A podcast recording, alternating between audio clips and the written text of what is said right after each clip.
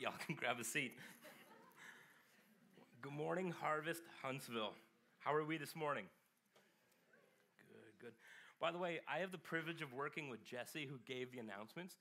If you're wondering, like I did when I first started to get to know him, like, is he always at that energy level? I work with him midweek. He's a human Red Bull. Like, I kid you not. It's such a joy working with him on staff. Well, listen, we're continuing our series called Encountering Jesus. Now, if you don't have a Bible here with you today, please feel free to raise your hand because we're going to be going through this passage verse by verse. We want to see what the Lord is saying uh, and how he's, he's revealing himself to us via his word. And so, in this series, we've been discussing encounters with Jesus, different New Testament accounts of individuals that encounter Jesus. We've seen broken people encounter Jesus, we've seen self righteous people encounter Jesus. We even went through the temptation of Jesus Christ from Satan himself. Today, in this passage, we're actually going to be watching two encounters with Jesus at the exact same time. The title of today's sermon is called The Posture is Important. The posture is important. So I used to live in Virginia, and as many of you guys know, I'm not exactly the outdoorsy type. And so I lived with the heavyweight wrestlers of Liberty University. So what they practiced during the day, they used on me at night. now they were big old southern Alabama boys. So they would take me on a hike. So first of all, you're witnessing the first miracle. Matt is on a hike in the woods. And so the heavyweight wrestler, my friend Judson, he runs into the woods. He comes back. He's got this big snake. He's like, hold this. So I'm just like, all right, whatever. I'm holding it. The snake is angry. Its fangs are out. It's trying to bite, all that kind of stuff. Now, in Canada, I don't know about y'all, never really had to worry about snakes. So I just kind of let that knowledge transfer to the States where it doesn't transfer. So there's a couple of hike, hikers coming down the path, and they just see me and they just stop. And so I'm holding a snake in this hand. I'm like, hey, my name's Matt, right? Like, and they just stop and they start backing off. And they're like, Matt, you know what that is? Was like, yeah, it's a snake. They're like, no, no, no, Matt, Matt, that, that's a cottonmouth. And I thought, oh, that's cute, cottonmouth, right? Soft, fluffy, like, you know. Matt, one bite from that, and it has the potential to be able to kill a human being. Suddenly, how I viewed and handled this snake instantly shifted where I was handling it lightly, not really caring, suddenly my posture, beside, like right now, instantly, my respect increased for the snake. And I think I can say it in this context, and maybe I'll get canceled. I threw it, and you've never seen a white man run so fast in your life. it's kind of like the same with dogs, isn't it? Right? Like, I love certain dog breeds, and there's certain dog breeds I just don't respect right? Like, and how I see the dog breed really changes how I approach it, right? Like, there's a way that I'm gonna approach a mastiff, and he, this guy, this 180 pound dog, he's gonna have my respect. I'm gonna approach gently and sweetly. If you own a Shih Tzu, I want you to know I love you and I don't respect your dog. you ever seen a pack of wild Shih Tzus in nature? No, they wouldn't make it. we're constantly adjusting our posture before what we're in front of, aren't we? And I believe it's no different with Jesus Christ. What we're about to witness out of Luke 7 is two people with two different postures before Jesus. And one leads to power and the other leads to nothing. Now, I, I want to start out with a question that I want us to wrestle with as we look to how the text is going to answer, and it's this what is the posture that Jesus is looking for in us? What is the posture that Jesus is looking for in his children? Am I apathetic and I don't care? Am I, am I, am I reverent and in awe? Because make no mistake, like we look in these, this passage, we're seeing two different postures. I want you to know that your posture here today matters because it's going to directly influence your intimacy with Jesus Christ. And so before we dive into the text, would you pray with me, church? So, God, we're stopping after a busy week and we're having a still moment before you right now, God. We're about to look to your text. Holy Spirit, make it real. Lord, would you have something for the men and the women who have come here today? And God, where we're broken, would we see the power of that posture? And God, maybe we're numb and we're apathetic, Holy Spirit, would you, would you sweetly woo us to a different posture, not from shame or condemnation, but out of your great love for us? I pray these things. In Christ's name, amen. I'm going to try and move forward. Every time I get behind the pulpit, it gets a little echoey. All right, hopefully that's going to work a little bit better. So we're going to be going through this passage verse by verse. So let's start with this. My first point, if you're a note taker here today, like my wife, is going to be this the posture is important. Broken versus indifferent. The posture is important, broken versus indifferent. Look at verse 36 with me. One of the Pharisees asked to eat with him, and he went into the Pharisee's house and he reclined at the table. So I want to pause and just say, we start to see right off of the bat, Jesus came to save the broken, and he's equally willing to even meet with the self righteous. Why? Christ is desiring to save all. Now, in, we're in Luke chapter 7, but if you actually go back to Luke 6, verse 7, you're going to see Jesus be very calculated in this meeting for a specific reason. Luke 6, verse 7 says this And the scribes and the Pharisees watched him, meaning Jesus so they might find a reason to accuse him. So, what you're about to see is a Savior put on display, knowing that he's dining with the very, the very person who's trying to entrap him. The Pharisees specialize in trying to get something on Jesus an accusation and a statement. And so here we see this Pharisee is inviting Christ into his home. Now let's look at verses 37 through 38. And behold, a woman of the city who was a sinner, when she learned that he was reclining at the table in the Pharisee's house, she brought an alabaster flask of ointment. And standing behind him at his feet, weeping, she began to wet his feet with her tears, and then wet, wiped them with the hair of her head, and kissed his feet, and anointed them with ointment. So pause. When you hear the phrase woman of the city, you can conclude here that she's most likely a prostitute. And so, understand the cultural context of this dinner. They do dinners differently than we do today. These types of dinners were actually open to the public. So that there's individuals sitting at the dinner table, yes, but the public was allowed to come in and watch these dinners take place. It would be unheard of, unheard of for a prostitute to come into public here. This woman trying to get to the feet of Jesus is risking everything insult, shame, and being scorned. Her very presence there is going to most likely subject herself there. And yet, who's she there for? The feet of Jesus.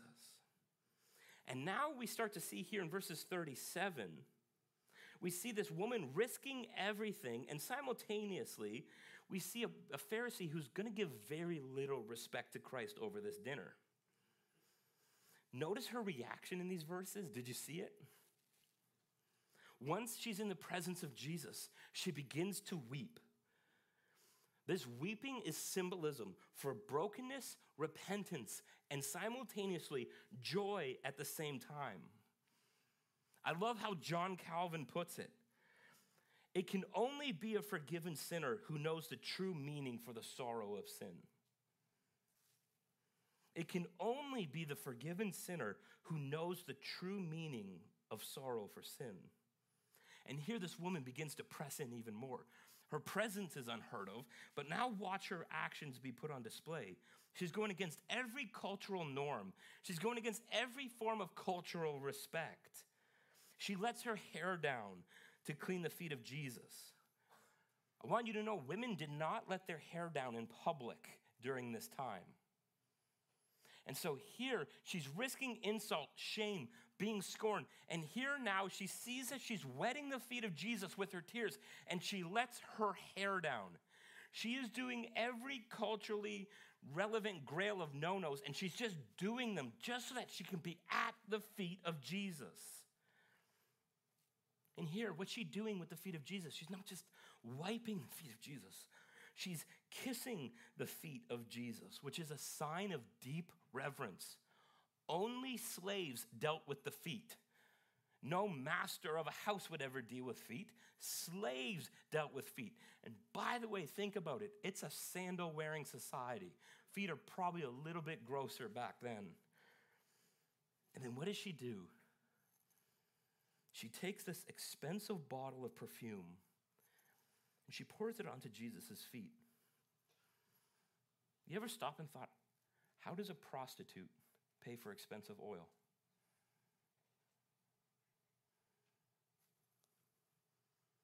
How does a prostitute pay for expensive oil?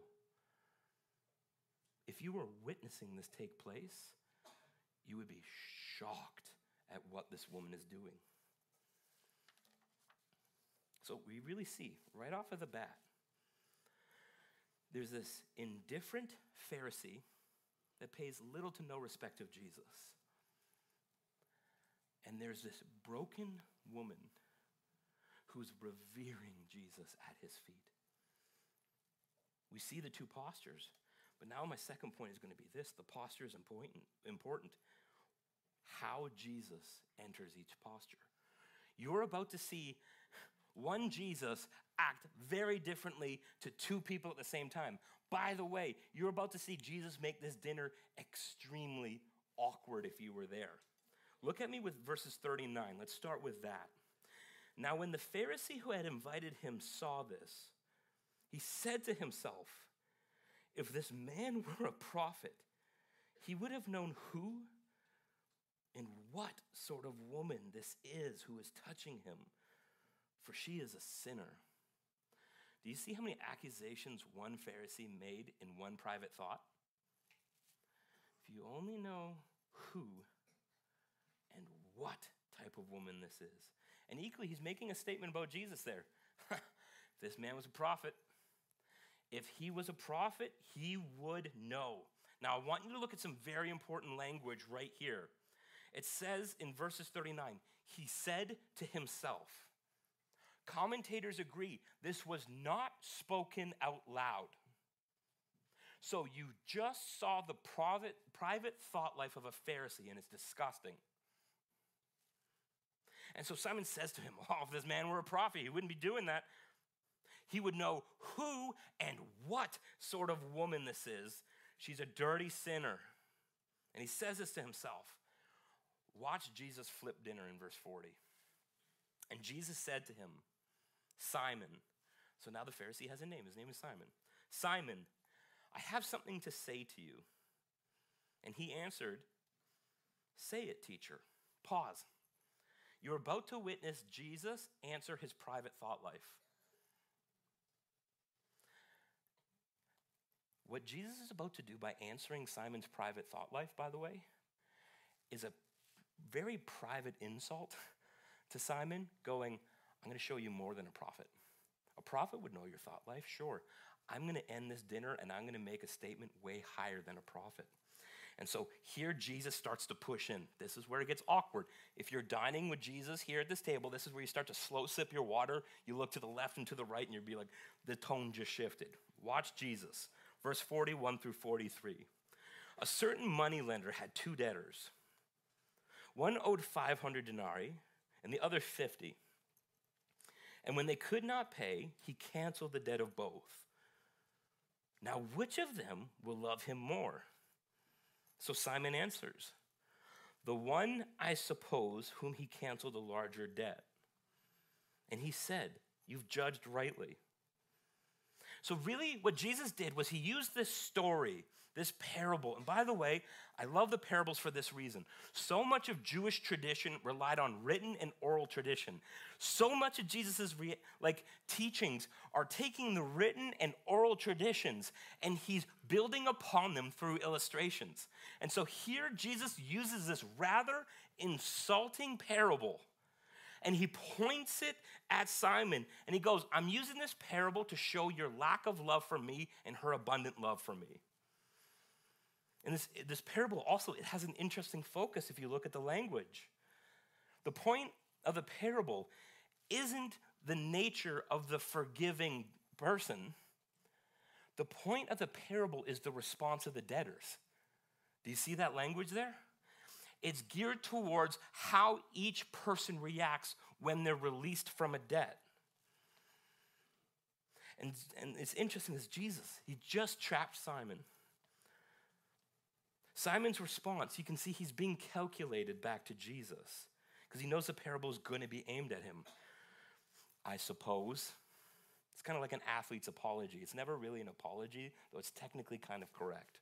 And here, the very, Pharisee that's trying to entrap and accuse Jesus at a dinner, he's now been stalemated by Christ, by Christ answering one of Simon's own private thoughts. Now, verses 44 through 46 continue. Go there with me. Then turning towards the woman, he said to Simon, and it's beautiful because he's looking at the woman, but he's still addressing Simon. Do you see this woman? I entered your house and you gave me no water for my feet. But she has wet my feet with her tears and wiped them with her hair. You gave me no kiss.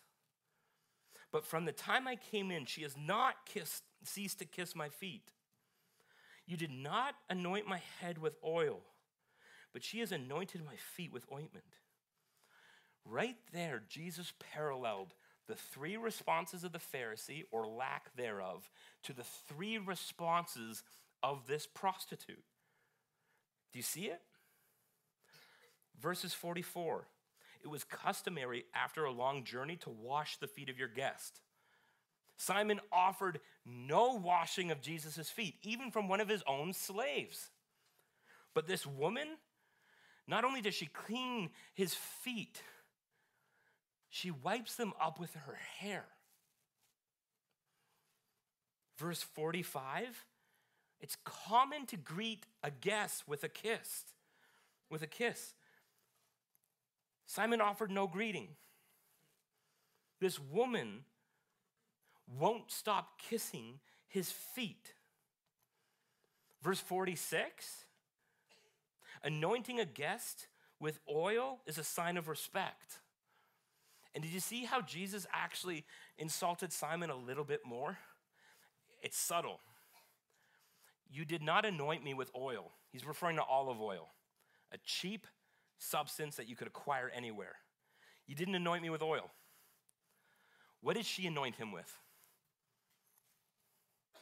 the expensive perfume. So he's essentially saying, not only have you not shown me the respect, you didn't even show me the respect with the cheap stuff, and yet she's pouring out everything that she has. Simon, as a host, has postured himself in a unique way in front of Jesus. And Jesus continually is putting Simon in his place. He's showing how far Simon is. He might be at the same table with Christ, but he has no relationship with Christ. And he's simultaneously going, You know, this woman who shouldn't be here, this woman who's risking everything, this woman who people are witnessing or kind of like gossiping about, you know, this woman who just let her hair down, you know, this woman who is just trying to approach my feet, she's showing me everything. And I love it. You know why? as Jesus is pushing one back, he's continually drawing one in. Show me one verse in this passage where Jesus flinched at this woman. It's not there. He makes himself abundantly available to her the entire passage. There's not one time where Jesus pulls his feet back. There's not one time Jesus is going, Oh man, you're making this awkward. There's not one time that Jesus rejects her, but he abundantly welcomes her. And so we start to see, even in the third point, the posture is important. Why? It's either going to be powerful or it's going to be powerless. Look at verses 47 through 40 and 50 with me. Therefore, I tell you, her sins, which are many, are forgiven, for she loved much. But he was forgiven little loves little. And he said to her, Your sins are forgiven. Then those who were able, then those who were at the table began to say among themselves, Who is this? Who even forgives sins? And he said to the woman, Your faith has saved you. Go in peace. Do you see the skill of the shepherd of Jesus Christ in that passage right there? He doesn't dismiss anything. You're right, her sins, which are many. He's not dismissing an ounce of her past. But he goes, Your sins, which are many, you are forgiven. Suddenly, this woman who should have no audience, this woman who should have no access, this woman who should be shut out from this dinner, now is becoming the main point of this story alongside of Jesus. And I love it because Jesus forgives this woman and states how great her love is for him, while saying to the same time, Simon, your love for me is pathetic. Simon, you know why you love me little? You really think you only need a little forgiveness. Wow, doesn't that just sound like today's culture? Where we've able, been able to even spin sin so that it's not even sin anymore. And so we're here going, yeah, that Jesus, you know why I don't love him that much? I don't think I really need him that much. I don't think I've done that much wrong. Man, I want you to know I love you enough to say it. If that's your thought life, I want you to know you're the Simon of the text. But if you're here and you're broken and you're like, Matt, you don't know what I've done, you don't know what I've been through, I'm going, you're the woman of this text. And that's the safest place to be in this text because you'll never be the Christ. That office is reserved for one only, you're not it. But you want to be the woman of this text. Why? She knows she needs forgiveness, and Christ extends her much forgiveness. And then Jesus really he starts to he starts to see between these two interactions. Do you notice how he states only one is forgiven? It's like the clean one he doesn't say is forgiven. But he states to the dirty one, You are forgiven. It's not the person of influence that Jesus is focusing on this dinner. It isn't the religiously clean one that Jesus is giving all of his time to. It's the broken prostitute. And then Jesus says something in verse 48 that is pretty blasphemous to a religious person. He looks to this woman and he goes, Your sins are forgiven. I want you to know, in a Judaic society at this time, this line is only reserved to the Lord.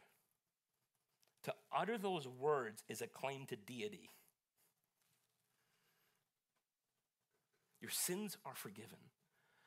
And what I love is that Jesus, again, is doing another dig on Simon.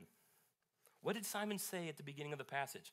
if this man were a prophet, Jesus goes, I'll read your thought life. I'll address your thought life like a prophet, but I'm going to make a I'm going to make a statement here. Your sins are forgiven. You know what he essentially said when your sins are forgiven? He was simultaneously saying to this broken woman, "You have relationship with me." And at the exact same time, he, he's going, I'm going to show you that I'm the one that the prophets prophesied about. Come on. And so you start to see in that moment, he's going, Simon, you're lowballing me, you're lowballing me, you're lowballing me, and you put me into a cute little category where you're trying to ensnare me. I'm going to silence you at your own dinner. And not only am I going to show you that, like, you're right, I'm, I'm not a prophet, I, I'm, I'm more than a prophet. Why? The office of prophet talked about the coming Messiah. Jesus is that Messiah. And so Jesus makes this bold claim in front of a bunch of people. And he goes, Woman, your sins are forgiven. You have loved a lot. Simon risked nothing to have Jesus there. And he showed no reverence. And he got nothing. This woman, this woman risked everything and showed reverence and showed Christ, and she postured herself in a way that showed Christ the respect that he is due. And this woman gained everything. The eyes of the Lord are so different than man. Isn't that wonderful? Christ doesn't care about people of influence in the sense that he sells out to them like my heart would be inclined to. Christ doesn't care about people of power in the sense that he tries to sell out to them like my heart would be inclined to. Christ doesn't care about people who have control over society and sell out to them like my heart would be inclined to. And I'm going to push in gently here, but can I just say it? I love reading like psychology journals and counseling journals and all these different types of stuff. Been reading a lot of journals about COVID and the impact of COVID on the church. And so many of the articles are like, so many people have fallen away because of COVID. If we're not careful, we're going to misplace the blame. COVID cannot cause people to walk away. You know what COVID did? Through a horrible two years, it revealed our heart posture. Why? I don't even understand the signs of COVID, not even going there, but I know one thing scientifically COVID cannot touch what you treasure. COVID cannot touch what you love, but it will reveal it. You can fake it for a few weeks, but two years in, it's going to reveal it. What's your posture towards Christ?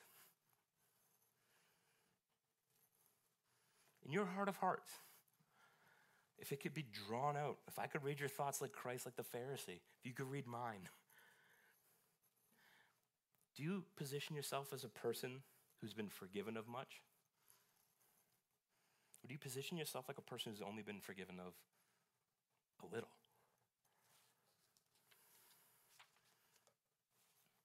How you approach him, it's going to be your litmus test. Are you half hearted? Do you give Jesus the table scraps of your life? Watch out, Simon. Perhaps the most dangerous thing in your life is your familiarity with Christ without bowing a knee. What if your religious familiarity of Jesus that pairs with no reverence and no awe and no worship? What if your knowledge of Jesus and not knowing Jesus might be one of the most dangerous things in your life. But equally, the other posture. Are you broken at his feet? Are you lowly but giving him everything? Knowing some of the testimonies in this room, are you being broken by life circumstances and still worshiping him? It's probably one of my greatest joys about being in the counseling room with you people is that I hear these life stories of just people being crushed. And yet they lean in with worship. They don't pull back from the feet of Jesus, they lean in all the more.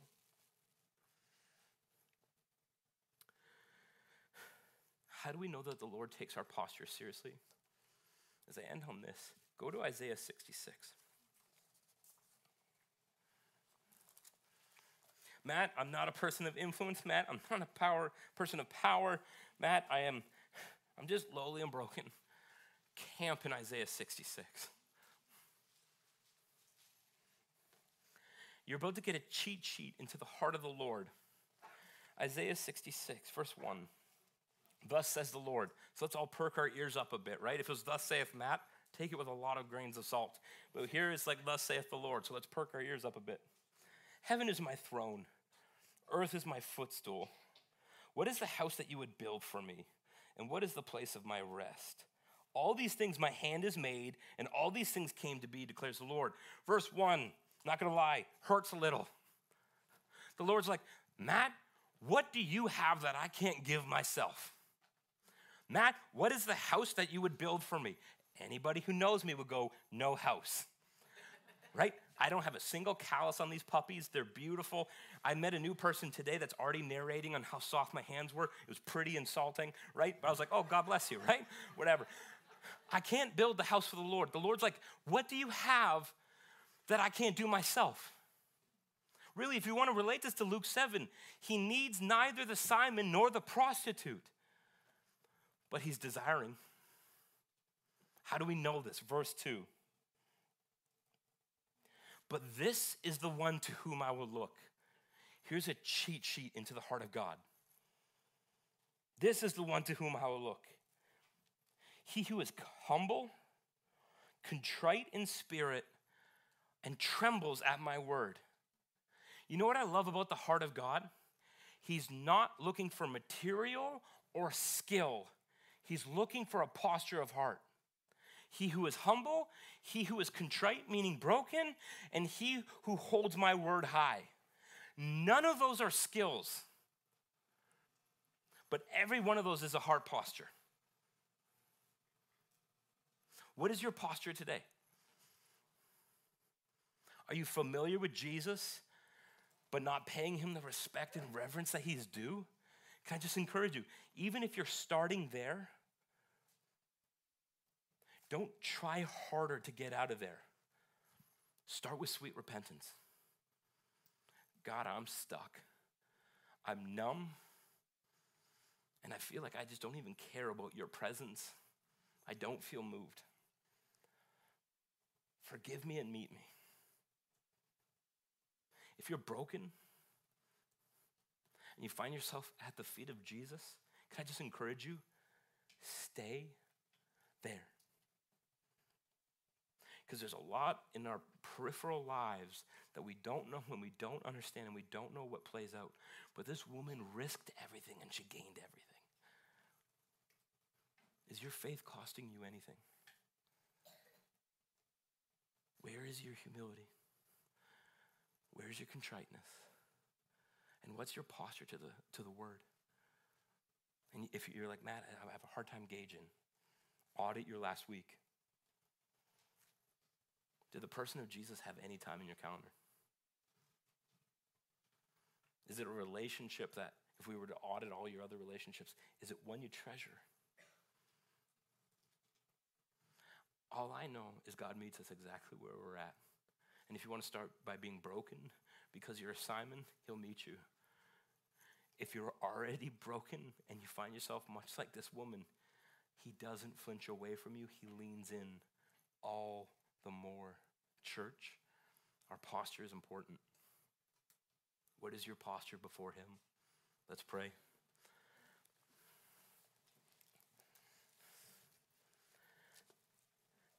God, there isn't a time when we pick up your text that we cannot see your goodness. You are so gentle and safe with the confused, the broken, people who just feel trampled. And you make yourself so available and you're so gentle and you are a God of much forgiveness. So, Holy Spirit, wherever we are today, whether we're finding ourselves kind of like a Simon, or whether we're finding ourselves like this woman.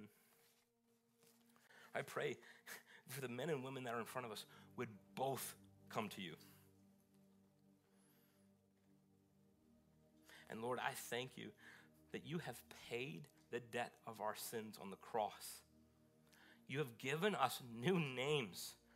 You've given us new identities. And if some of these hurts in life is driving us to your feet, then Lord, would we cling to those feet? Hold us close to you as we're navigating what we're navigating, God. And Holy Spirit, I ask, would you show us our posture? Show us where we just don't care. Show us where we, we welcome you into our life like Simon does, which is just half heartedly. And Holy Spirit, sweetly convict us and bring us back under the umbrella of you. I pray this, Lord, in the name and the blood of the Messiah, Jesus Christ.